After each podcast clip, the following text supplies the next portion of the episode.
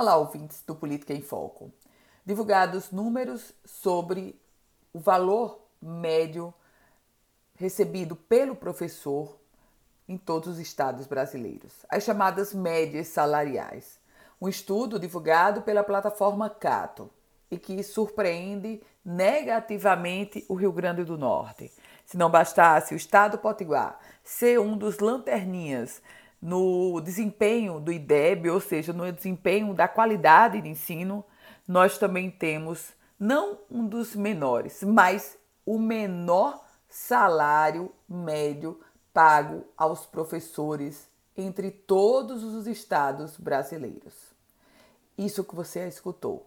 Nós temos um dos menores IDEBs, isso não é novidade, mas a informação agora que eu trago é: o Rio Grande do Norte tem a menor média salarial para um professor.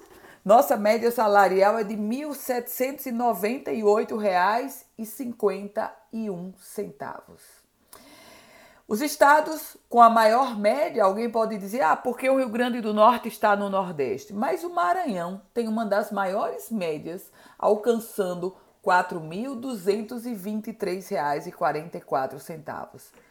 O líder desse ranking é o Distrito Federal. A média salarial do professor por lá, R$ 5.167,64.